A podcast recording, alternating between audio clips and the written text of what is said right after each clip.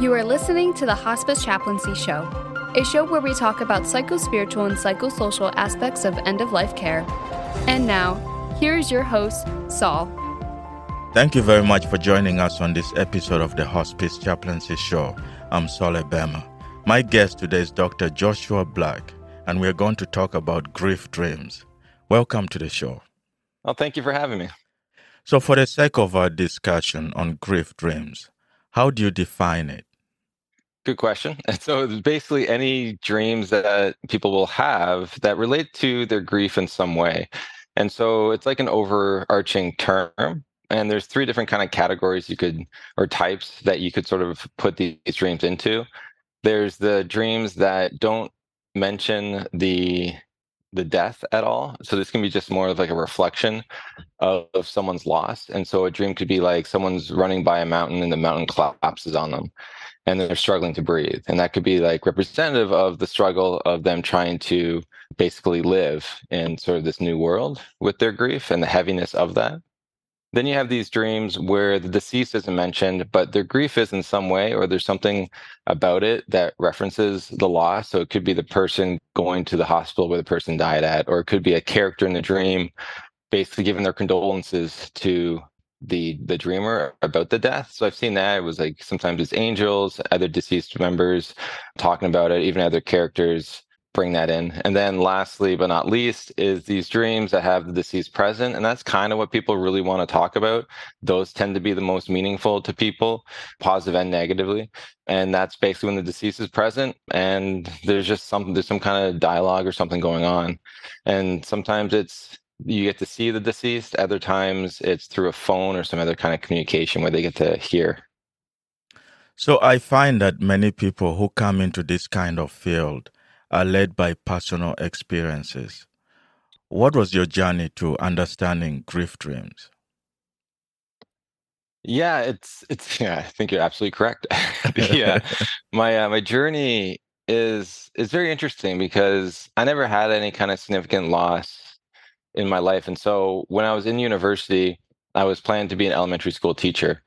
And at that time, I had like one year left. And then that's when my dad suddenly passed away and it was the first time I was struck with grief, and I didn't do well. If the best way to put it, I don't know if anyone does really well, but like as a a guy in our culture, I I definitely didn't seek help. I didn't want to talk about it, and so my goal when I after the funeral was to stop crying, get back to work, you know, get back to school. And I really suppressed a lot of those emotions. And so what happened was I fulfilled my objective, which was go back to school and work. But what happened, and I stopped crying, but what happened was my life outside changed. And so I would say the color in the life, my color outside changed like black and gray. And so I was dealing with this kind of like change and I didn't know I just thought this is how it is. This is how I get back to work. This is how I sort of move forward with my grief. And everyone on the outside thought I was doing okay, but inside I mm-hmm. wasn't. And it was about three months later, I had a dream of my father, which changed my whole life. And I still to this day don't fully understand it, but I know the impact it had on me. And so the dream was basically I was in my room and I got to sort of, and I looked, and I saw my father at the other end, and he looked really good and happy and I would say light. He had a lot of trauma in his life. And so every time I've seen him, he was like more heavy. Mm. Uh, in in just like energy, I guess. And so when I walked up to him, I said, "I'm I'm going to miss you," acknowledging his death, and I told him that I loved him. And I I we I hugged him, and he hugged me back, and I just woke up. And when mm. I woke up, something changed. The color was back into my life again, and I could regulate my emotions. And I remember sitting at the end of my bed for like a good hour just saying what was that? Because the, the dream was totally different than any other dream i've really had before. Mm. and it felt so real and, and vivid and there was this like peace and love within the imagery that i can't fully explain and i kind of wish i could stay there every day but i can't even i don't know if i can even get there in this life when yeah. i'm awake. But there's something special about that the quality of that dream. And then from there i didn't tell anyone. I just basically kept it almost a secret because it was so special to me.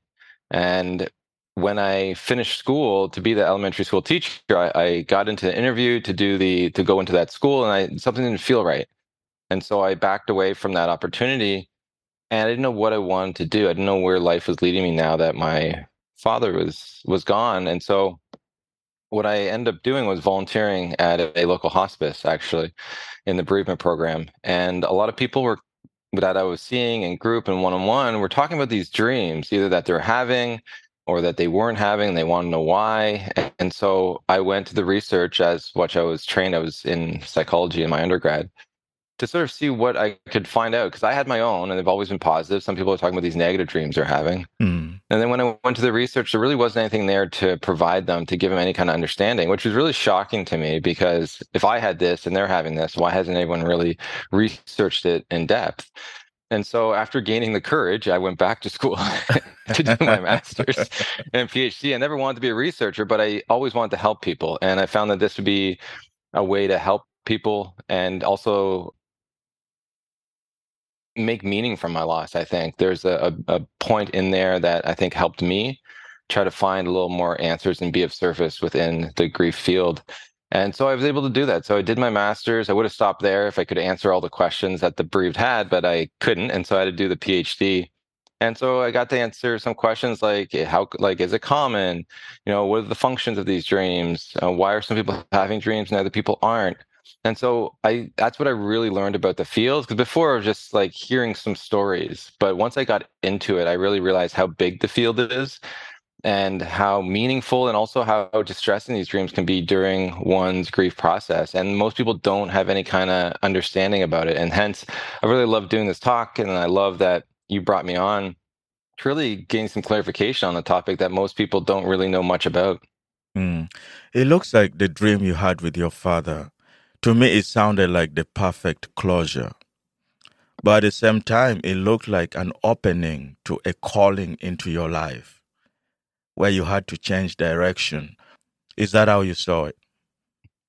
Yeah, you know, at the time I didn't see it as anything other than what what like I, the the miracle it was because it changed me from the inside. And it wasn't because I interpreted the dream, which is a very interesting thing. A lot of people find meaning in the interpretation of it and they find like additional value. For me, it was the dream itself changed me. And mm. so in that moment of time, I think a couple things happened there, right? Like I got to say goodbye, which I didn't get a chance to say in waking life, which you'd yeah. say it would uh, do that kind of closure. But I think it was a lot more than that. I also got to sort of say I loved them, which as good males in our society, we didn't say. He didn't say it to me. Last time I said to him, probably when I was a kid. So like that also like gave me some understanding on the value of saying I love you to the people that you love. And at that time, it was very foreign to me just with the way I was raised. And so now I've kind of pursued that more often to sort of share my feelings more openly. So that doesn't have to happen again. But I think there was this love in the dream and peace that also I think did something because when i've looked at other dreams, just through all the studies I've done and heard on, uh, even on my podcast, the core quality, like th- across cultures, is this amount of love, this powerful love within the imagery that I think does something to us inside. So it's not even just it's a closure; it's like there's that opening up to a love. Uh, I think opening the heart too, because I I know after my loss, and I know other people's losses too, our hearts can get closed. We don't want to get hurt again. The pain is so overwhelming that it's very hard to feel that type of immense beauty of the love. You know, like we're grieving because we loved, because that, um, but at the same time, there's not that beauty within that love space anymore that we usually sit in when we see that person or whatever. And for whatever reason, those dreams can really open up something that has been closed through pain to a truth that's there's still love within us. And i think that's for one of the most important things i've seen. I think that might have been even the more important quality of the dream than even saying goodbye to my father or that i loved him. I think the the love within the dream was something that overpowered all the stuff i was doing consciously to sort of suppress the pain. Your story uh, with your dad and then working in the bereavement program and hearing stories of other people what was your first research the, yeah, my first one was just to look at like what kind of themes were going on and and how do people sort of relate to that when it comes to their spirituality. And a lot of people did say that the dreams that they had of the deceased, they tend to be more positive in nature. and that a lot of these dreams help them regain some aspect of spirit of their spiritual self and so even their religious faith and so i thought that was really interesting on how this is what i th- i thought would happen that these dreams actually help people in more ways than one because one of the the pains is that we like we can challenge god if we're in faith we can lose faith and these dreams can actually help people regain something that was so key to them in their coping of living in this world. So not only sometimes you have the the loss of the person, but you also have loss of faith at the same time. And these positive dreams, anyways, can really help people regain both as much as a lot of other things. So there wasn't a lot of time to do too much research in that. Yeah. But what I a lot of my PhD really focused on, you know, how common actually it is. So I had four years to do that to do that. And so it was yeah. interesting. I did a couple of different studies and so after spells of loss within the first year or two, 86% of people had a dream of the deceased. After pet loss, 78% within the first six months. And then after pregnancy loss, it was 57% uh, within the first year. And so these are huge numbers that are people are dreaming of the deceased. And then when you ask them of some of these themes that were positive or negative, 91% stated that these dreams had been positive in nature and 44% stated that it was negative. So what was interesting though is that those who stated that it was negative, 95% also stated they had a positive experience on a dream. And so it's there seems to be this overwhelming kind of like push for these dreams to be more comforting, more positive in nature for people which is very interesting because one thing I should state about just dream research in general. So, just from a Western point of view, there's many different theories and understandings of dreams based on different cultures. But just from a Western point of view, what we found is that you know dreams tend to reflect our waking life, and it's called the continuity hypothesis. So, mm. if you're sad and let's say angry, you're going to have more negative dreams. If you're joyful, you know, within the day, more happy, you're going to have more positive dreams at night. And so, on average, just because of our culture, most people are not joyous and happy before bed. they're looking at the news and wondering what's going on. And so they're having more negative dreams in general. And then after trauma, what you find is people are having even more consistently negative dreams. And so, what I thought actually going into the PhD is that even though people are reporting these positive dreams, once we get a large samples of hundreds of people, maybe these negative dreams will pop up. And what we find that's not true. So there's something special about this that's even going against trauma and like regular dreams that these tends to be a push when the deceased is part of the imagery that these dreams are more positive in nature. So it's functioning differently than normal dreams, which is, you know, for me, a very fascinating quality of what's going on. So for the sake of this this discussion, how do you define positive and negative dreams? Yeah, so like a positive dream would be the deceased saying comforting words, which is very common, or you're seeing the person, sometimes you don't get a chance to talk to them or hear them, but you sort of see them happy and healthy in some way. A negative dream would be the deceased providing criticism to you in, some way, trying to like put you down, or they're dying or dead within the imagery or ill. And so that's also, so those are the most common ones. So, do where do nightmares fall in this dream interpretation or analysis? Well, nightmares is nightmares. Well, there's different definitions, but you can say a nightmare is a really negative dream for an individual that uh, causes them distress. Yeah. And a lot of these dreams will cause distress because you have distress seeing the person dying again sometimes, or you're reliving. Sometimes you're you're reliving the death as it was, or you're seeing in an exaggerated fashion, as you sort of see a lot after suicide where maybe you weren't there, but you're like reliving different things on how they died. So you wake up with this distress just filling your body. Then you also wake up with the grief of them also being gone again, right? Mm. And so, and also the lack of understanding of dreams. So you don't know how to process it, how to stop it, what can I learn from this? We don't have those tools usually within our culture. And so people are left on their own. And a lot of times they don't share it either. So it's something that if we don't sort of process it or we don't look at it, it's going to continue on. And sometimes that can impact our sleep, which then will impact us having more of those negative dreams because now we're even more sleep deprived and our grief is even more intense because of that. And so that's, you know, for for that, there are ways to actually, you know, I should probably just say it now. There are ways that we can actually process our our dreams, especially the negative ones. And one of the ones is that to understand, just educate yourself that first of all, it's common within the grief journey. We would expect those dreams. and also that there's always clues into sort of what the mind is trying to process in those moments. I know, you know some people can have have this idea that if they're spiritual in some fashion, then any dream of the deceased is like a visitation kind of dream.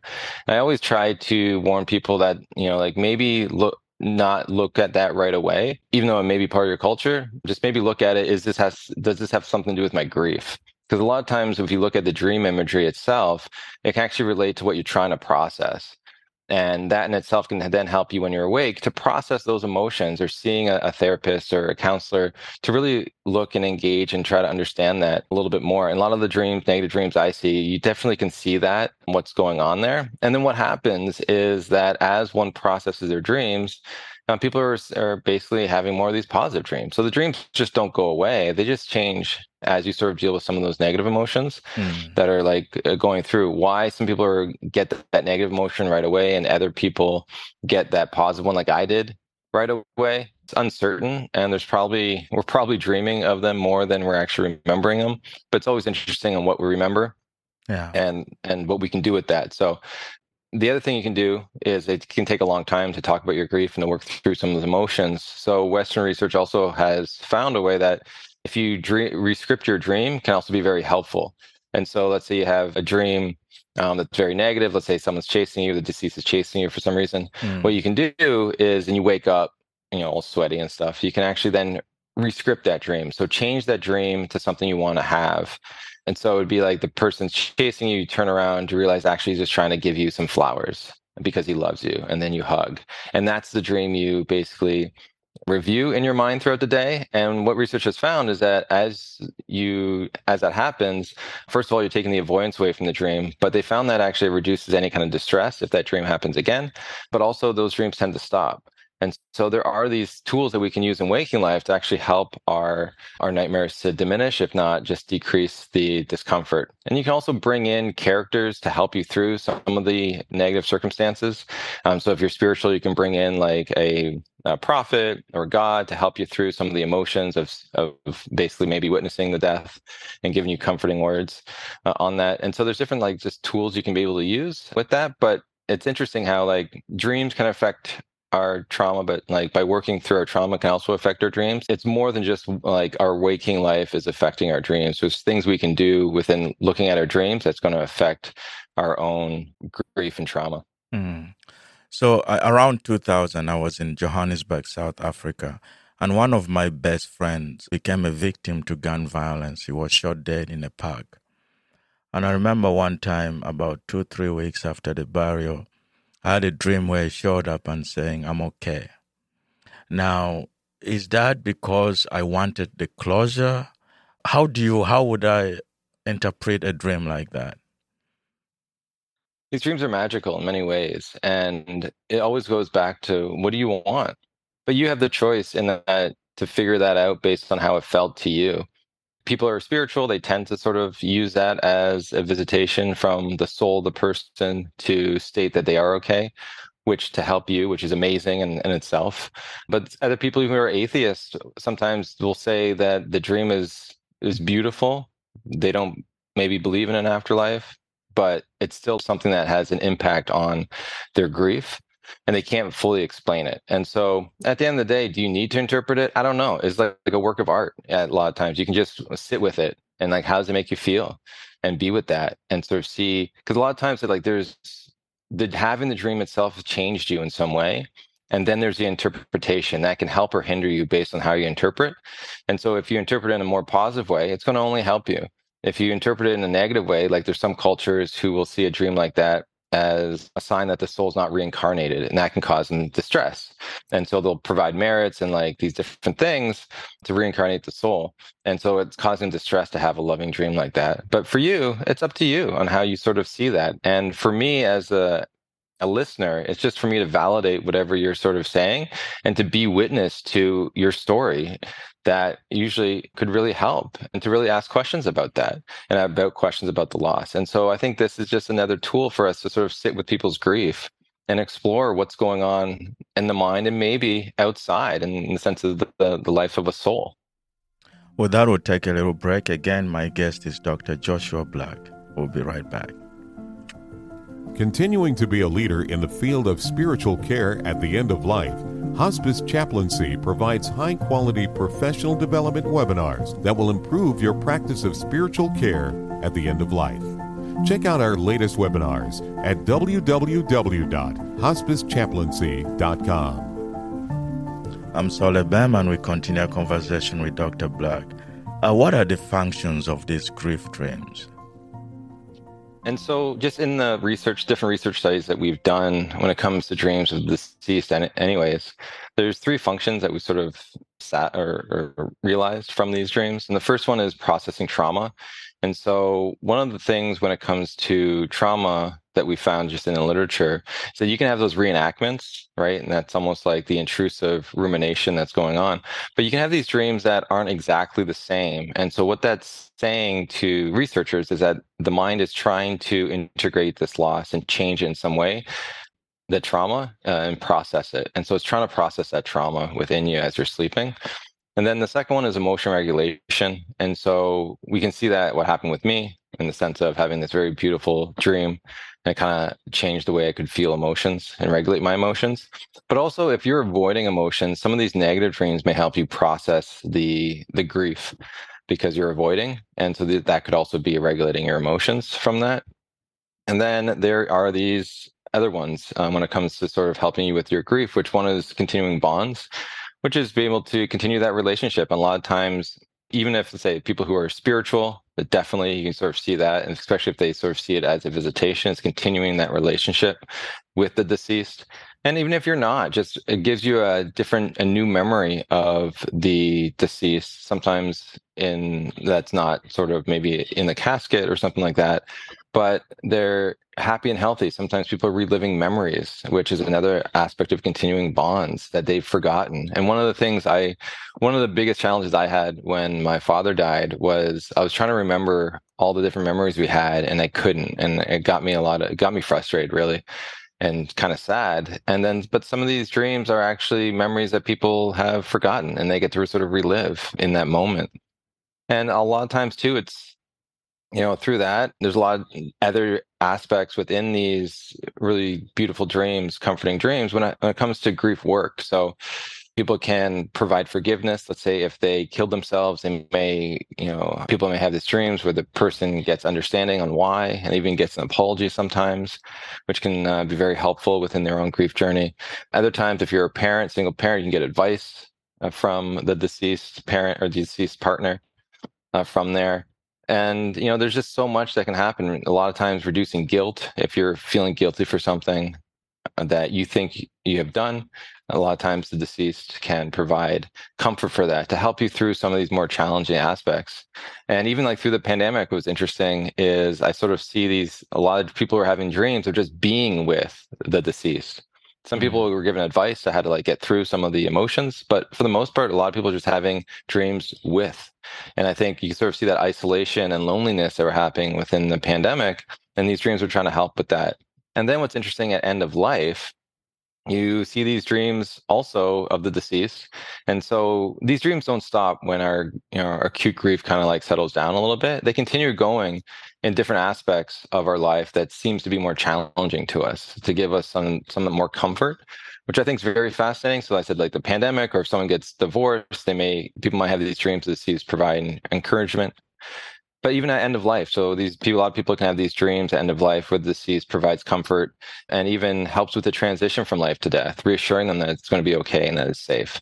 And so you sort of see that in the end of life kind of literature which i think is really fascinating. I think one study was like 50% of people would will have one of these dreams of the deceased that kind of provides that re- uh, encouragement. And the and so that's sort of how I sort of see these functions. But these dreams are functioning a lot differently than normal dreams. So I've noticed that some people have these dreams and others don't. And those that don't but desire to have a sense of communication with their dead loved ones end up going to psychic mediums. So hmm. are the mediums the solution or is it equal to the dreams? is the mediums the solution? It's an interesting question. First uh, like are they even are the mediums telling the truth? I don't know right? There's a lot of scammers out there too so you always have to be aware if you do go that direction. But i heard that same thing and people who don't have these dreams will tend to find a medium or someone to provide them almost proof that their loved one is okay and has crossed over which I think is a beautiful thing. Like, as you know, I'm not a parent, but I know my mom, every time I go somewhere, she wants me to call her to let her know that I'm okay. And that gives her comfort. A lot of times it's just that it's that love that we want to make sure that they're okay. And so it comes out of, I think, a, a love that people are searching this. But I think it's just providing deeper understanding on if you don't have it, maybe someone around you has, and that can be your comfort. And so just because you don't have a dream doesn't mean nine other people ha- like are have like nine other people might have had a dream about that person. And so it's you can use their dream as your own to give you whatever you need. If it is a sense that have they crossed over, well you can get that. And so one of the things actually I looked at in multiple studies was that question like why are some people having dreams and other people aren't? Because the people that aren't having these dreams are becoming distressed and they're actually complicating their grief in many ways by saying a maybe i did something wrong they don't love me anymore if they're spiritual maybe they didn't cross over maybe they're in purgatory or hell maybe they weren't good enough right? And so maybe they're restricting their visit maybe they did cross over but they don't love me anymore and they're just moving on with their life and so these are the things that people want to do streams just because to have these moments of love and another moment together. People always say I, get, I would give a million dollars if you just had one more moment. Hmm. And these dreams are that moment where you can actually be in it because a lot of times you don't know it's a dream. You're in it and it's reality for you. And so that's why I went and yeah, looked at sort of the why. Like why is there this difference? And so what we found in multiple studies was that dream recall frequency was the most important factor. And so we looked at grief, we looked at spirituality, we looked at person like the other personality attachment, we looked at you know gender, we looked at so many other factors. And the one that came up in both studies as significant was just dream recall frequency in general. So what it's saying is people who remember more dreams will remember more dreams of the deceased. And so it's more of a function of memory, of remembering your dreams and about 10% of the population doesn't remember their dreams at all. And so those people aren't never going to have a, a, dream of the deceased. And it's not they may be having it but they're not remembering it. And so we're all having dreams. It's just that remembering that it's still you know with research it's still pretty uh, you know we, we can't figure it out exactly why some people have more dreams than others. But we do know that you know culture plays a role how you see dreams plays a role. So if you view dreams as important in your life, you're going to remember more of these dreams. If you talk about dreams to others, you're going to increase your recall. If you write them down, so those people who keep a dream journal and write down their dreams actually have more dreams. And you can, so our dream recall frequency is actually pretty fluid. So I remember reading about this. I'm like, I wanted to try it. So I usually have like three dreams a week. The mm. average is about one or two, but remembering them. And so I started writing down my dreams. And then all of a sudden, like within a couple months, I was having three dreams a night. And then I was like, I can't do this anymore. I was like waking up, writing it down. Was, my sleep was getting impeded. So I went back to, I'm, I'm back now to like three dreams a week and I only write down the more important ones that feel a, a little more meaningful to me. But that's sort of some place to look at it. And a lot of times when people come up to me and say, why haven't I had a dream? I always go to what's your dream recall frequency? And it's amazing how many times people say, oh, not very good. Well, uh, if they're not very good, you probably had dreams, you just haven't remembered them. And I think that's a very interesting aspect of all this that people are probably experiencing these dreams, they're just not remembering them. And then for me, as a researcher, it says, well, if you're not remembering them, are they still having an impact in your grief? Which is very interesting to really think about, right? Because we call people resilient, but is there something else going on within our dreams that are helping people to be more resilient, even if we don't remember those dreams?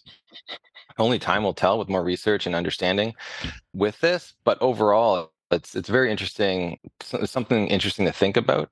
But also reduces those aspects of oh, there's something wrong with me. No, it's not. Like we all have different qualities, and some people are dreamers, and, and some people really aren't. The other thing I found out just through talking to people is is there avoidance in having a dream? So some people will not want to dream for maybe cultural reasons or interpretational reasons like so the reincarnation thing they may not not want one because it's a negative thing. Other people it would make the the loss more real. And so there's multiple people that have come on my podcast that actually have talked about not having a dream. And then when i've talked to them further there's an avoidance there because they even haven't even went to the cemetery because they said it would make it too real for them. I said, "Oh, that's interesting." Maybe then I said, like maybe when you go to the cemetery, you'll start having a dream of them, right? Like just because now you're not avoiding the reality of the loss. Hmm. And so what happened was that person actually did end up going to the cemetery, and interesting enough, she had a dream of the deceased a couple days later, a very comforting one. And so it's always questioning too: is there avoidance on the the moment of even having a dream? Some people said they never want one, and like that's okay. Then hopefully you never get one. Like it's just you want to go with and realize that these dreams, as much as they seem random, they're not as random as we. There is some control that we do have. With that, we'll take a little break. Again, our guest is Dr. Joshua Black. We'll be right back. If someone you know is suffering from mental health issues and could use some support, please call the National Alliance for Mental Illness Helpline. It is a free nationwide peer support service, providing information, resource referrals, and support to people living with a mental health condition. To contact the NAMI helpline, please call 1 800 950 NAMI. That's 1 800 950 6264 Monday through Friday, or send an email to info at nami.org. I'm Saul Ebema, and we continue our conversation with Dr. Black. Uh, earlier in the conversation, we spoke about some grief themes. Are there some grief themes that you like clinicians to be aware of? Yeah, so the, there's actually one that I really try to raise awareness of, and you see it actually across cultures, which I think is fascinating to me but there's a, a, theme called come join me and so that is when the deceased is basically trying to force or convince the dreamer to join them in the afterlife. And so i've in i've collected over a thousand dreams and i've only seen three of these. And what was interesting in my research that the three dreams two of them are very negative where the deceased is like trying to forcefully convince them or drag the, the dreamer one dream was the deceased trying to convince the dreamer is the only way to be together. So it was like kind of rational in the sense that to take away your pain, you should join me in the afterlife kind of thing. So you mm. should kill yourself. And when looking at those three dreams when it, and looking at their trauma symptomatology scale, um, they're at the highest. So if it's out of five, it's like out of five. And so you can sort of see that there's high trauma going on in those dreams. And then when you look at Patricia Garfield wrote a book on these dreams, and she's a clinical psychologist. And she found that these dreams, these come join me dreams, in her practice reflected either high depression or suicide ideation. Mm. And so that's very interesting because it kind of goes with the trauma, high trauma index that we sort of had. And then across cultures, there is the the Toraja people in Indonesia. There's a a common belief that if you if the deceased tries to convince you to join you in the afterlife, it means that you're going to die soon. Mm. And so there may be a kernel of truth there because if it is suicide ideation, one may actually decide to end their life. It also could be if you're a hunter gatherer, you're going to make more errors and and that could harm you to actually provide illness or injury that may end your life just because of the the culture itself because as you know with trauma or cognition uh, reflex or timing sleep is all challenged. And so there's something about those dreams that needs higher awareness. So any kind of clinician that sees those types of dreams it's something to really question about depression trauma and suicide ideation that there's something that may be seriously um, needing to be talked about and looked at. A lot of the other dreams and negative dreams we would expect them to be common and they are common in in like trauma and, and, regular aspects. It's more of is it causing distress on them? And so if they're having a negative dream or even a positive dream and it's causing distress, I think that's just something to look at in general and to not assume that just because a dream imagery is negative or dream imagery is positive, that it's comforting or discomforting to the person, that you really have to ask them on you know what their perception of that is and then that'll give you an insight into do we need to talk about anything related to this um, and give you any kind of understanding. But for the most part, negative dreams are common in our lives, and most people will have them, you know, you know, like daily or, yeah. or like monthly. And so that's not something so much to be aware of, but it's just really providing the tools to uh, work through that and give them understanding. A lot of times, it's just understanding on why these negative dreams are occurring. Mm. And if most of these dreams are a reflection of the waking life, I mean, if you're depressed and having complications in your grief, it, it, you know the dreams could be tough like that What are, in your research, what are some of the most common themes that come out of these dreams? Because I have to believe that grief dreams provide healing. You know, they're an amazing source of healing from grief. They are. And I think the, the most common out of all of them is the comforting dreams, uh, of course. And then within that, the common theme um, across cultures, I said, is love. And there's just this loving quality and presence within that dream imagery that I don't fully understand. I think it's something we long to get to in waking life.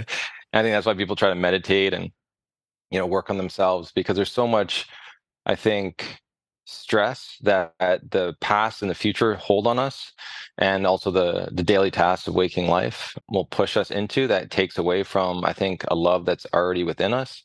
And so in these moments of these dreams where you get to see the deceased you're also experiencing this love that is possible. And i think when when i look at these dreams across culturally and you know different religions will have different kind of like symbols for the religions in there. So like maybe a Christian may have you know references of heaven or Jesus or an angel, and uh, you know other people and other cultures will have their references um, to help you know with their faith. But overall, the love is the same, and people are having these experiences that they can't fully understand. But it changes them. And I think there's something about this love that's within us because we're having these dreams is so you think the dream is po- like those emotions are possible we're having them. And in waking life if are possible in our dream. And so for me the question is how can we get to that love? How can we sort of embrace that more often within our waking life?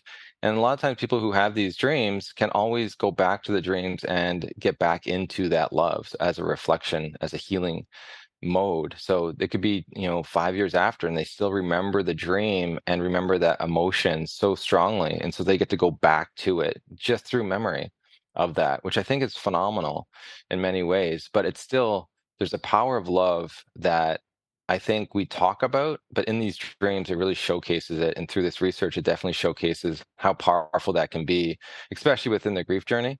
And so, as I sort of, you know, when I look at this stuff, it's like, okay, even though I'm not, I've, I can't fully experience that. It's a lighthouse to know where I can be, and so it gives me motivation to sort of continue to look at myself and the my beliefs, my perspectives, to be able to walk forward closer to that love, whatever that is for that person. But it's possible because if I had in a dream, it must be possible in waking life. And so I I strongly utilize that as a, a lighthouse for myself and guide me in my direction on how I'm feeling, on what's possible as I move forward. What have these dreams taught you about life and death? so eh, so much and there's like the wisdom is like uncanny unlike what people say and and the difficulties we get into when we listen to other people like the negative comments the environments we're a part of a lot of the advice that comes through these dreams is about being true to yourself said embracing love, reducing guilt or regret, like all this stuff that really holds us back in life. And we probably have it not just for the loss, but for ed- so many other moments in our life that are just continuing to hinder us into actually feeling joy and being the best self that we can. And so a lot of the the wisdom is just coming to be able to how do you be your best self in a world that seems kind of chaotic at times and pushes us and so many people are wanting us to be certain things but how do we be true to ourselves and i think that's where the core of, of love is. I remember having um there's this one individual who shared a dream to me that i always remember and she said uh, her grand it was a dream of her grandfather and her grandfather told her right at the end of the dream even in sadness there is beauty. Mm and I sat with that for a while, and it's it's very true. And I think the things that are sad to us shouldn't be avoided. Uh, there's beauty in there if we can sit with it. There's an opening that happens. I think a lot of times our culture is not, not trained on how to handle emotions or sit with emotions. Our emotional intelligence is very poor. And so we tend to avoid emotions rather than sitting with them. And there's something very beautiful about sitting with them because there is a beauty within sadness. And I think if people can sit with that sadness, they'll figure out what that beauty is. Wow, powerful stuff, man. Uh, what I forgot to mention is that Dr. Joshua Black is also the host of the Grief Dreams podcast. And please, I would encourage you to check it out. Lots of wonderful stuff there. I appreciate this so much. It uh, means it means so much to me. Thank you for having me. That was Dr. Joshua Black. He's the host of the Grief Dreams podcast. Our project manager is Melissa Caprellian. Our studio engineer is Brian Mackender. And I'm Saul Ebema. Thank you for listening. This show was brought to you by Hospice Chaplaincy, promoting excellence in spiritual care at the end of life. This episode was recorded at Audio Hive Podcasting in Joliet, Illinois. You can find our podcast everywhere podcasts are available. If you enjoy listening to the show, please don't forget to give us your feedback by writing a review on iTunes. For more information, please visit www.hospicechaplaincy.com.